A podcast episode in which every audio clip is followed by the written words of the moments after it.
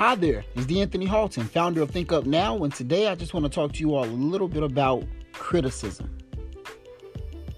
Elbert Hubbard once said, To avoid criticism, do nothing, say nothing, and be nothing.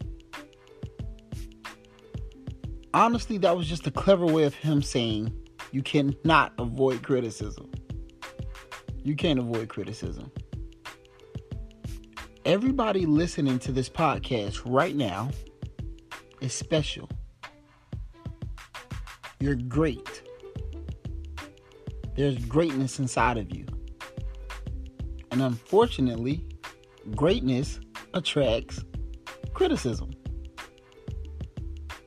So, because you're such a great person and you're great at what you do,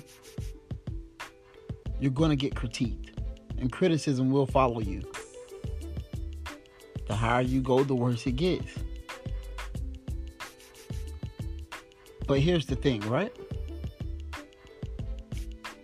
Though we cannot control criticism, we have to be great enough not to let criticism control us.